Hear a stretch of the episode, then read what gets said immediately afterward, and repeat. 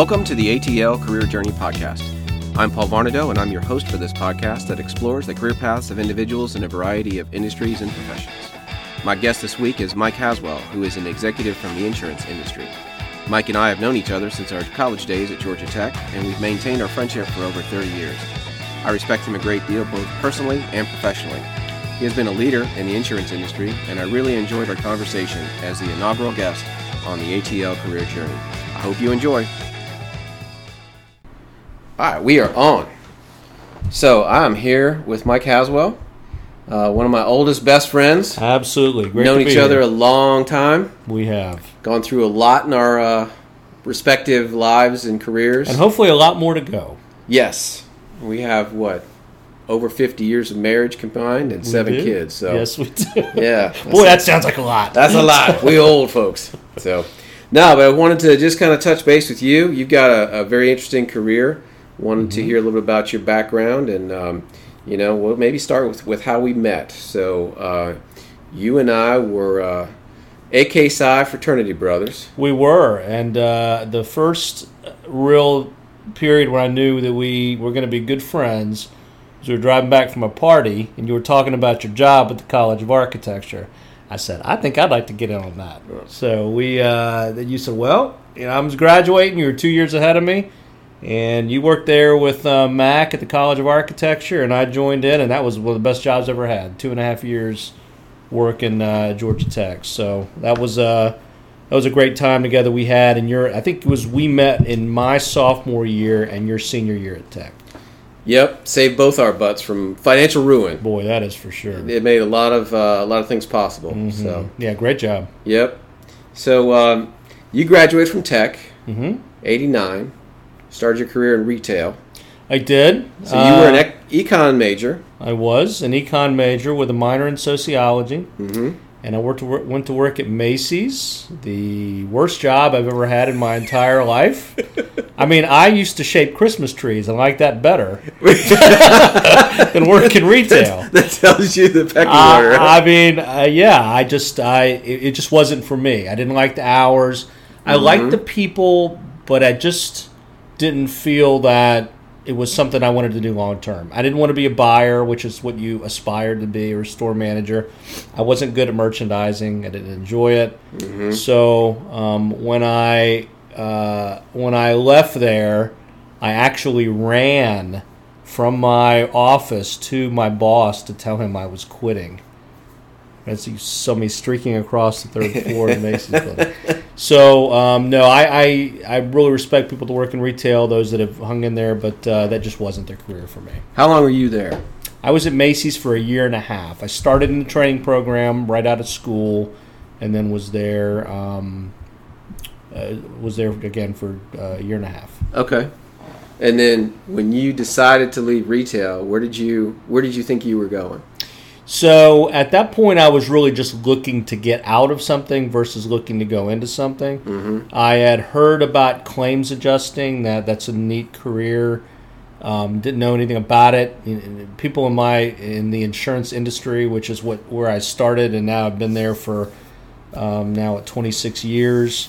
Um, you don't ever really think, you know, I'm gonna be a doctor, I'm gonna be a lawyer, I'm gonna go into insurance. The third Right. one never really comes up. You kind of fall into it, and I fell into it, but realized I really enjoyed it. Mm-hmm. It was uh, uh, I started out, you know, working uh, a ca- it's called a casualty desk, and just went from there, and, and really enjoyed the, the the business aspect of insurance. Since I've been in there in that pretty much my whole career. that's great and in college had no inkling or idea about the industry None. yep I was an economics major, which I liked because it was very broad. But there's a lot of pieces of insurance that really affect, you know, the econ and, and microeconomics and running a business, and that's the part I really liked. mm-hmm. The customer service aspect, but also just the the main components of working with employees, customer satisfaction, financial, and expense, and balancing the four of those. yep Really, it's almost like running your own business. Yeah, yeah, it's great. It's you know we've talked before about just mentoring kids and and mentoring our own kids. Um, you know, we talk to college students about you know what you're majoring in, what you want to go into, and so it's always interesting to hear you know sort of that pivot that happens in someone's career that you never really even thought about. Some door opens up, Mm-hmm. you know, you move in. Next thing you know, you're 25 years later, and you're a, you know, one of the leaders in the industry. So that's that's really good to hear. Um, so tell me about. Well, we'll back up again. So, Mm-hmm. born in Maryland. Born in, uh, actually born in Atlanta. Were you really Born in Atlanta. Uh, parents were divorced when I was nine, and so my mom, my brother, my sister, and I moved to Maryland. And uh, I was there until I was 18 years old, and had always wanted to come back to Georgia. My dad lived down here, and I heard a lot, a lot of great things about Georgia Tech, and just uh, became uh, became a Yellow Jacket. All right, Yeah. go Jackets. Go Jackets! And then right. you've you've um, through your career that you actually got relocated a couple of times. So Mhm. you've been in a couple of different states. I did. We Tanya, my wife, and I joke uh, that uh, every time we moved, we had a kid. I'm not sure what the deal is with that, but we moved to Nashville and had our first son. Then moved back to Atlanta, had our second son. Moved up to Hartford, Connecticut, had our daughter, and then moved back to Atlanta. And right before that, had Truett, our youngest. So there you go. That's funny because Yeah. every I haven't time moved since. I haven't had any more kids, so I think we're good now. every time there was an Olympic Games, we had a kid. So it was That's the same right. thing. It was like two, 96, 98, and 2000. It was crazy. Yeah. So, um, so yeah. So you um, you you started with Safeco in the insurance business. Mm-hmm. Right. Moved to a couple of different ones. Talk me through that progression. What, what did you start out doing at Safeco? So, uh, so when I when I joined Safeco, it was all about um, claims. So I joined the claims operation, and um, I was there for 15 years in, in three different locations, and I uh, rose from a claims adjuster to um, a claims supervisor when I was in Nashville, and then back to Atlanta, uh, where I started manage uh, uh, managers for a commercial claims operation. So a lot of restaurant, general liability, um, uh, managing and working with businesses. And then um, was promoted to regional claims manager in Hartford. So this is when I had about 180 people that worked for me as a, as a, as a team, one of 13 regions. And then in insurance is just like most of the companies out there, other industries out there. There's a lot of reorganization, a lot of change, mm-hmm. and so then the company shrunk to five regions. I came back to Atlanta and managed the regional claims operation down here from 2001 to 2006, uh, uh, and um, and there was about 350 people. So I was able to rise up within Safeco to different levels of leadership. Um, I really enjoyed that. Most people, it's interesting. If you go, you stay that long in claims. Very few people ever leave that. Mm-hmm. But um, I enjoyed my time in claims. It taught me a lot about balancing and running a business. Um, but I was kind of ready to do something else. So it was, uh, you know, just a good opportunity to, to move more into the sales side down the road. Gotcha. Mm-hmm. And then you you left Safeco, uh, had a couple of interesting stops. So tell me a little bit about the progression from Safeco to where you are today. So I jumped out and started my own business called Storing Treasures. So it's financial coaching, and I did that for about a year and a half. And I realized that uh, if I really wanted us to be able to eat, that I could not stay Right. as an entrepreneur because it sounds great when you start, but I really respect those that start their own businesses because not only do you have to grow your business, but you have to put food on the table for your family, and you want to, uh, you know, take a vacation occasionally and do different things. But I, I got a nice severance package from Safeco when I left, um, and I was able to to live on that for about eighteen months. But I, I really was itching to get back into something a little more organizational and back into not not as necessarily the large corporate environment, but a smaller uh, environment. So I was able to make the transition from claims, which is what I did in insurance, to actually sales, selling claims services to insurance companies. So I uh, started with a company called Performance Gateway, and uh, w- it was like starting over. I mean, we hardly had any clients, and from there, I was able to land a couple really big companies: USAA, Liberty Mutual. Took four years for each of those. That's how long it takes Wow. small vendors to be able to reach. But I had been able to transition from a claims career to a sales career, which is what I really enjoyed doing when I did my own business. It was sales, and be able to move over into that was really cool. Gotcha. So big shift from claims to sales. It is, and as I said, most is after I joined Performance Gateway and then the company after that. I actually had people call me and they're like, you know, it's very rare someone's able to make the change because you almost have to start over again. But when I started my own business, that was me starting over. You were doing everything at that point, right? was. You were, yeah, when you're starting your own business, you're chief bottle washer and sales and everything else. But I was able to take that that piece of it, and I what I enjoy about sales is the, you know, it's not all about you know numbers. It's about relationships. Mm-hmm. If you're going to be able to be a good salesperson, you have to build relationships. So I was able to do that and long-standing relationships within the industry, and then from that, be able to work with these companies on a lot of what you do and what you're, you know, project management, but solution architect, and taking technology and helping them see how they can take that and make a, a great claims operation out of uh, building networks. And so I did that for eight years, and uh, really enjoyed my time. It was a small company, so there's a lot of the issues that you have with small companies, um, which is all about your, you, you never feel secure Right. you know, because you always wonder when the shoe's going to drop, and it did. Yeah. But uh, but it, it was a great time for me to you know have a, an immediate impact on an organization, which I enjoyed. And so, tell me about where you are now.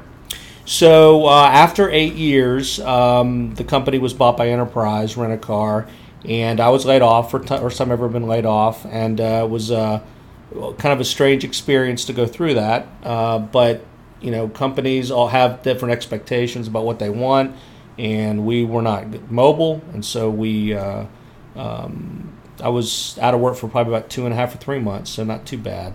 And I was able to move over into a company called RLI, which is a specialty insurance company, and uh, vice president of business development. And from that, I became vice president of business development and retention.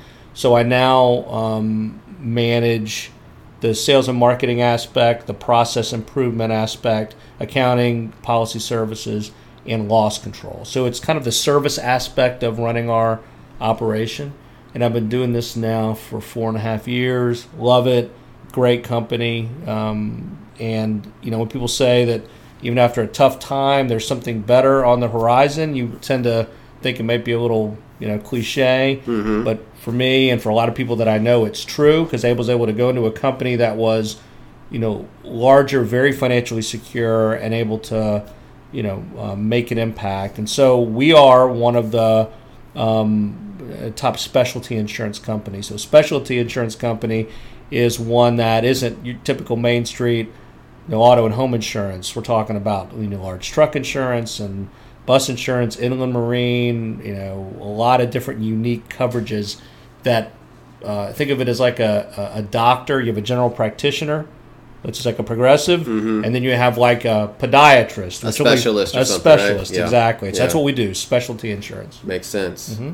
What? Uh, so, what do you like most about the specialty insurance, The or, or what do you like most about your, your current job? Because it could be any number of things, right? Yeah. Especially. So what I like is the freedom to be able to to make it and build it into what I like it to be, mm-hmm. and support the organization. So I, I'm, you know, if I'm talking to, you know, those that are looking for what they're looking for out of a career, most people want to have an impact. They want to have an impact on their job. They don't want to feel like that they're the, the, that they're not you know making a difference. And so I like the fact that I can make this job what I want. Obviously, within the parameters of the organization, but I'm able to build it the way that will make sense for for uh, um, for RLI. And so the sales and marketing aspect, working with the agents, um, having the freedom to uh, to develop something that's new within the industry and exciting. You don't have the bureaucracy of really large organizations, but it's large enough to where you have the support to make it happen. Gotcha. Mm-hmm. What? Because I know I've talked to my daughter Claudia, who's in the healthcare industry, and Mm-hmm. she's still in college, obviously, but she really likes having that immediate feedback. You know, when she's been interning at, at a uh, dermatology office, you know, somebody comes in, they have a problem. When they leave, something's usually resolved, and you kind of see that immediate response. And um, some people, it's it's really nice to have that sort of quick feedback, where like you're saying with you know the agents or other folks that really kind of see the benefits of your jobs. I know it's some of the jobs I've had where the the lead time is a little longer to sort of see that return or even that impact, and it's hard to one stay motivated from day to day, or two to motivate your team, and make sure that they're still got the eye on the prize, and you know they're they're moving forward like they should. So the um, So, talking about uh, insurance in general, Mm-hmm. There really isn't an insurance major coming out of college, is there? Uh, there's a risk management major, which uh, some com- uh, some colleges do really well with. Mm-hmm. Um, that's typically the type of individuals that we're going after, risk management um, type of uh, uh, degrees. But not every college has that. So, when you hire people, do you look for some risk management background, or do you look for other backgrounds? You came from claims, but are there other folks that um, you've seen be successful in this industry? Yeah, I, I've seen people with psychology degrees become very good at insurance. So a lot of times, you know, we, we get our degree and we think I've, you know, I know I've pigeonholed myself. And I said to some extent, I imagine that that, that could be true. But mo- most people are looking for a skill set. And so, um, you know, working uh, in a financial arena for insurance or working um, in customer service uh, or other aspects of uh, where you can use your analytical skills. Insurance has a wide variety of positions that are available. Um, claims looks for a lot of people military or retail background. I was retail, so there's a good background there. If you're in underwriting, it's typically risk management. If it's process improvement or IT, then it could be a Georgia Tech degree. So that's the cool thing is you know you have the ability to come in and and if you're looking for claims people, you maybe you want them to have transportation experience if that's you're looking for a high level complex person. Yeah. The good news is there's a lot of opportunity to find a role no matter your background. Uh, and there's the opportunity for growth as Yeah. well. And so I think that that's what most people are looking for is the op- opportunity to be able to build a career. And Mm-hmm. um, and insurance affords a lot of you know positions that are there for people. Yeah, I know myself being in the IT background, it spans almost every industry, Mm-hmm. and so the the same kind of skill sets apply across those. And so it's been it's been interesting to learn different verticals and different industries. You know, Mm-hmm. with the back end almost being identical in terms of where they are with their legacy platform, where they need to get to, what Mm-hmm. you know, what services do, and other things. So it's really been kind of interesting to see those industries. So I was curious to see where your your thoughts were in terms of the industry itself. Where do you see? Maybe it's just specialty, but where do you see some of the challenges in the next two to five years? Well, the big challenge right now in the insurance industry is the number of large awards that are being um, given by juries and the large plaintiff um, bar. Uh, you need to have a plaintiff bar to keep the insurance companies honest, but you also need a defense bar to keep um, to keep you know awards are at reasonable levels. And we have seen runaway verdicts, which make it very difficult for large trucking companies and bus companies to be able to stay in business because the insurance rates keep going up, up, and up. And uh, so it's important to have good, solid safety programs in place. If you're a business, it's important to uh, to to take some of these cases all the way through trial to make sure that we keep you know uh, uh, the the uh, the kind of the the, the, the whole award system honest. Then beyond that, that's the biggest issue is the creeping up of these bodily injury awards. And uh, you know the other part of it is um, uh, just the uh, increasing rates that you and I would have to pay for auto insurance as a result of that. So it's a it's a common problem. It's a common issue, and it's just something that we have to kind of keep an eye on um, as an industry. It's probably the most pressing is uh, the, what we would call social inflation. Gotcha. Is there a certain amount of consolidation that continues uh, to move in your industry? I know, in, and I've seen in other places where you know, small, small, whether they're banks or you know, technical companies, you know, they may be startups. They get bought up. You buy the intellectual property. Is that happening in your industry It as well? is. It is. Uh, it's happening in a couple ways. One is uh, insurance companies uh, can tend to buy each other up. A good example is Allstate bought Esurance eight years ago, um, about eight years ago, and now they just uh, announced last week that they're dropping that as a brand mm-hmm. because they thought it would be their way in to be able to fight against the progressives of the world. Mm-hmm. But it's like anything else. When you try to be something you're not, it's very difficult for you to take on the leader in that industry. You have to be good at what you do, mm-hmm. and you have to do it over over a long period of time. So, the, but I do think the acquisitions will continue Um, but then the others in the agency side. So independent agents that are out there bringing in either individuals like you and I or businesses, they are just gobbling each other up. So I, yeah. I bet you 10, 15 years from now, you could have just a, a few major players on the large commercial auto side and smaller agencies that are in personal lines a lot of this stuff can be done online and so mm. you're you if i were just a personal lines agent i would be looking out for ways to build a commercial book because businesses are going to have the need for more consultative a lot of millennials now don't really feel they have the need for an agent they can buy their insurance online and service it online and um, I think that that's going to continue to be a major issue. That's interesting. I mean, there's so many self-service models that, as as consumers, you know, mm-hmm. when you, the Amazon and the bookstore model, right? Mm-hmm. You know, if you can get something online, why would you go in a store? You can do all the other things around it mm-hmm. from your phone or from you know home at midnight or whatever the case is, and it makes a lot of sense. You can almost do more better research mm-hmm. than you go to an agent. You go, okay, I don't know this person, or I I'm not sure if I trust him or I got a referral from somebody. And so, yeah, you're, you're the days of you just, you know, going with Uncle Murray telling you how to invest your money are really gone. You know, you've got tools at your expo- that's, disposal. That's exactly yeah. right. And when you're talking about personalized policies that are, what, $1,200 a year for a single person mm-hmm. and the agent's getting 10% of that, that's $120. Yeah. I mean, that's what, and you might put a lot of work in for the $120 you have to ask yourself, how do I expand my book to become more? And so what? Uh, become more um, needed within the community. So that's why many of them go into things like, uh, you know, not only insurance, but they're selling, you know, maybe financial vehicles and other other life insurance and health insurance, mm-hmm. and they're rounding out their portfolio. Um, there are a lot of many, many good insurance agents out there, but their industry is changing. Interesting. It's almost like a hedge against some some variation in that, that one sector mm-hmm. that they're in. It makes a lot of sense. Mm-hmm. So, what um, I, have always you know thought about this when I when I talk to my kids or when I talk to some of the, the students I mentor. It like if I could go back in time and give my own twenty year old self some advice, mm-hmm. you know, what would that be? So, in your case, mm-hmm.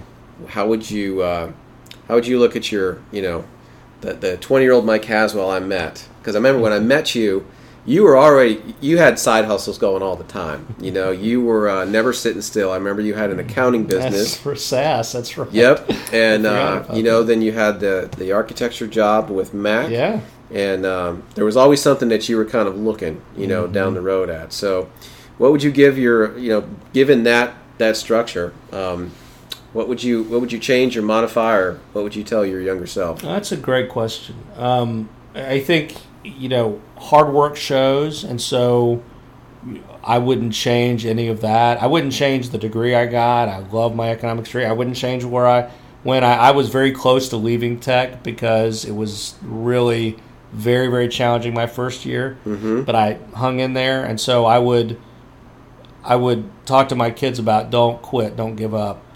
If you feel strongly about something and you want to do it, keep at it. Yeah. Keep after it don't just give in because it's too easy to do that. So um, you know that that's a big piece. As much as I didn't like my first career out of college, I learned a lot.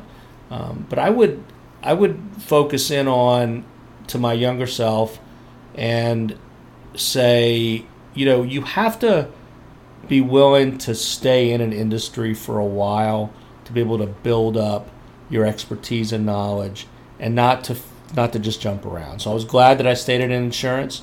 Um, I could have stayed in longer than 15 years, mm-hmm. but then I wouldn't have got the opportunity to try something new. So I think that there's a creative aspect. You know, don't be afraid to explore other options. You know, certainly within that industry, industry or field, and you know, give yourself an opportunity to be able to grow. Um, development and networking is are two of the most important things you can do for your career. A lot of people don't network well. Mm-hmm. And that's why I love LinkedIn. It's a it's a great way. So I would have gotten started on the social media and networking sooner. Mm-hmm. Um, I'm very involved in it now. It's a good way to keep up with people, but to see how the industry is changing, how our professional relationships are changing, and to look ahead and see what may be changing in the industry so you can prepare for it. Yeah. And so networking get started sooner when you're younger, when you're just starting out, 24, 25, 26 years old. A lot of people think networking is when you don't have a job. No, networking is when you do have a job. That's the most important piece of advice I could give to people today. Makes a lot of sense, and it's so true. You know, when you're in college, you're around a built-in network Mhm. of thousands of other students, and Yep. you don't feel like you're ever really by yourself. Mhm. And then when you graduate and you take that first step out into the real world, it's a whole new network. You still have, you know, your friends that you keep up with, but they may not be in the direction that you're going in. So it really is important. And I know from the IT side, there are certain um, groups that you can get involved in, meetups or you know Tag or ATP or other ones within the Atlanta area. But in the in the insurance space, are there are there some specific networking groups that you get involved in or that you'd recommend? There are one of the big ones, and I would recommend this for continuing education. Uh, is called CPCU, Charter Property and Casualty Underwriter. That's the masters for the insurance industry. You get that. It's a it's nine classes. It's very involved, but it's like getting your master's in insurance. And then you can be involved in chapter society meetings and get involved in what's happening in the insurance industry overall. Highly recommend that. Um, and there are other networking opportunities, Atlanta chapters you can get involved in on the insurance side. So I think that that's important, and even broader, staying involved in your alumni association. But I think the biggest, you know, you know, to your to your point earlier, you have to think about building your career like you're telling a bedtime story. When you look at your resume, um, I just got one couple weeks ago from someone who's looking for some input, and when I read it, I don't really know what this person wants to do. I do- I don't care what the objective says. What is it? What story are you telling? Mm-hmm. And you have to build that over time. And I tell my kids all the time, your your resume tells a story. Everything you can put on there to tell a story about what you want to do and what you're good at and what your skill set is, you should get involved in. And because that's employers have their eight seconds. Eight seconds to look that over, and Yeah. are you gonna are you gonna what message are you gonna send? Because there's too many good options out there. You have to have yourself stand apart. So that's the key. I would say you got to build that story and work on it early. You're right, and a lot of people don't really have that intention when they go start their first or their second or their third job. I didn't. I didn't have it at all. I was just happy to get out of retail. I, you know, it didn't. It took me probably twenty years. Uh, my wife helped me with this when I was moved into our current my current position. About where I could look at that and say, okay, I see what story that tells now. Mm-hmm. It's the move from claims to sales. It's the move with you know using that economics degree and and getting my CPCU and and and staying in the insurance field, but doing different things to highlight you know a growing career. But at the beginning, I was just fortunate to want to have a job. Right, I would have liked to have looked longer term um, and asked myself, what is it that I want to do? I and a lot of us, you know, as you know, we've talked about this. You just kind of you stay in the job over and over. If you don't enjoy it, look to do something else. Mm-hmm. Life's too short. Well, the other thing um, I do want to ask you about your your activities with uh, economics uh, college at mm-hmm. Tech and what you're doing there. But mm-hmm. you know, you and I've talked a lot over the years just about goal setting, mm-hmm. right? And you know, in, in my work that I do with our you know agile development and and mindset, you know, you have short term goals. You know, eh, two week sprints of what you do development work. You do a three month planning cycle. So people can kind of think about where I want to be in five or ten years. That's almost theory rather than applied. It's too far of a of a target to really put something tactical that you can see and measure. Um, and so you and I again have talked a lot about goal setting, what we want to do. So it's the end of the year. We usually talk about what we want to do in the next twelve months. Um, our wives think we're nuts, but I think it really it's That's how different, right? but it's how we're wired, right? And I think to, you know to your point where you've got you know you got this story to tell, Mm-hmm. you got an opportunity every year, every quarter, Mm-hmm. every milestone you want to set and go, okay, what do I want to do, and how do I want to measure that, and when do I want to accomplish that, and if it's not working. You change it, you modify it, right? Mm-hmm. Right. And so that's a good way to sort of build that story Mm-hmm. that um, that kind of links over time. Well, and, and what you realize, I think, as you get older and more mature, is that a lot of the goals that you set overlap. Family goals overlap with career goals and health. You know your plans for you know the future and when you spend time with your family, but also helping them to be able to grow and how you build your financial. I mean, fin- finances is a huge issue in our society. It's something very close to me when I see the struggles that a lot of people go through, the debt that kind of really pulls us down. Um, th- but that goal setting is, you know, life isn't going to dictate to you what happens. You're going to dictate where you're going with your life. Great, great point. You have more control over it than you think. You you do. And, you know, a lot of times we talk about control um, in terms of you know.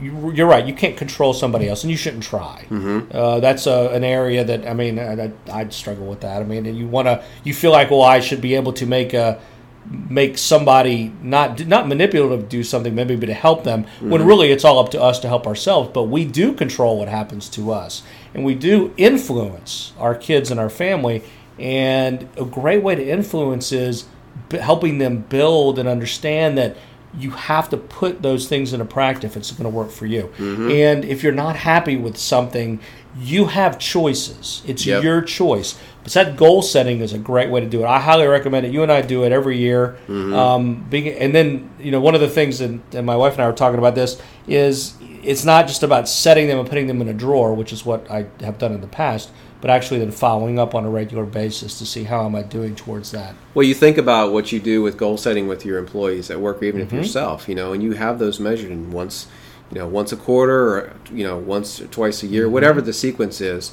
You know, you pull them out and you go, okay, where are we? Am I on track? Does this still make sense? Is this a relevant goal? Do I need to change it? and and, and that is one of the most important things you can do for your people. Mm-hmm. Your employees, when you sit down and you have a true development conversation, you you have a ten times better chance of them staying, willing to stay, because they know that you care about them Yep. and their development.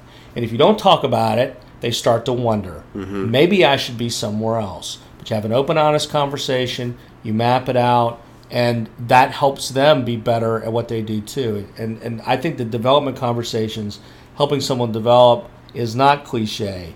It is the responsibility of you as the leader and of that employee to develop into the best employees that they can be. Because that's how organizations get great. Yep. Is there people come and they stay, and they're all working together as a team. And uh, I mean, you know, you've got, I I did a, a analysis when I was flying one time. I've had 20 bosses in my career. We laugh about that. Yes, that. yeah. I've only been in, you know, 27 years. That's a lot of bosses in 27 Mm-hmm. Yeah, years. yeah. And I can I can tell you the top five, and I can tell you the bottom 5 Mm-hmm. and then I can just about rank, you know, six through Yep. 15. But what is it that makes the top five bosses so good? Mm-hmm. What makes them so good? And they each have characteristics, many of them centered around how they made you feel, Mm-hmm. how they helped you develop, how they ran their organization. Did you know what you were going to get every day? That's the type of boss we should be. Yeah. That's what you want your people saying about you and about me. Yep. That's exactly right. That's a really good point. Yeah, we both did that exercise. It's sobering to see. It is very sobering. And yeah. And the ones that you didn't like, what, what was the deal there? So I, I think that that's I think that development piece is is huge. It's in any in any aspect of life, goal setting and development is critical. Good, good advice. So, last thing, um, tell me a little bit about what you're doing with Georgia Tech and the School of Economics. Uh, so a couple years ago, I joined the board, School of Economics. So it's um, has gone through a lot of changes. You know, at engineering schools, typically the economics is a really high level focal point for um, development of, of of the business program.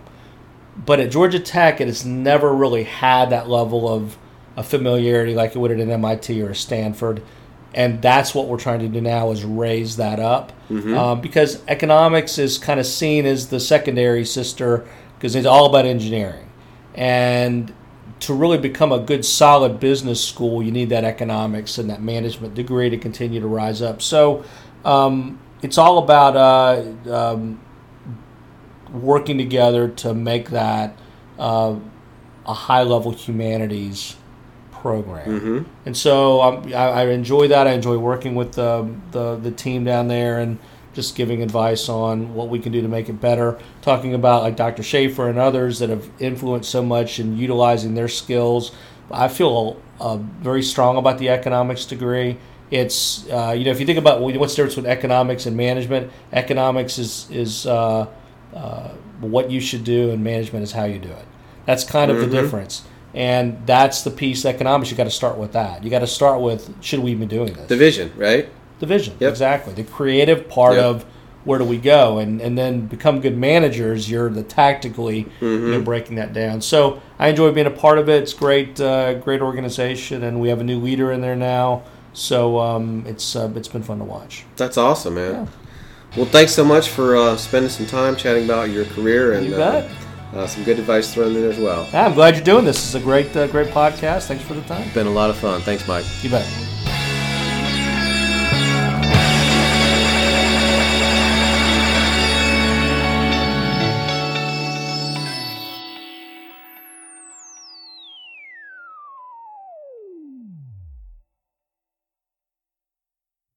This podcast is a part of the C Suite Radio Network. For more top business podcasts, visit c-suiteradio.com.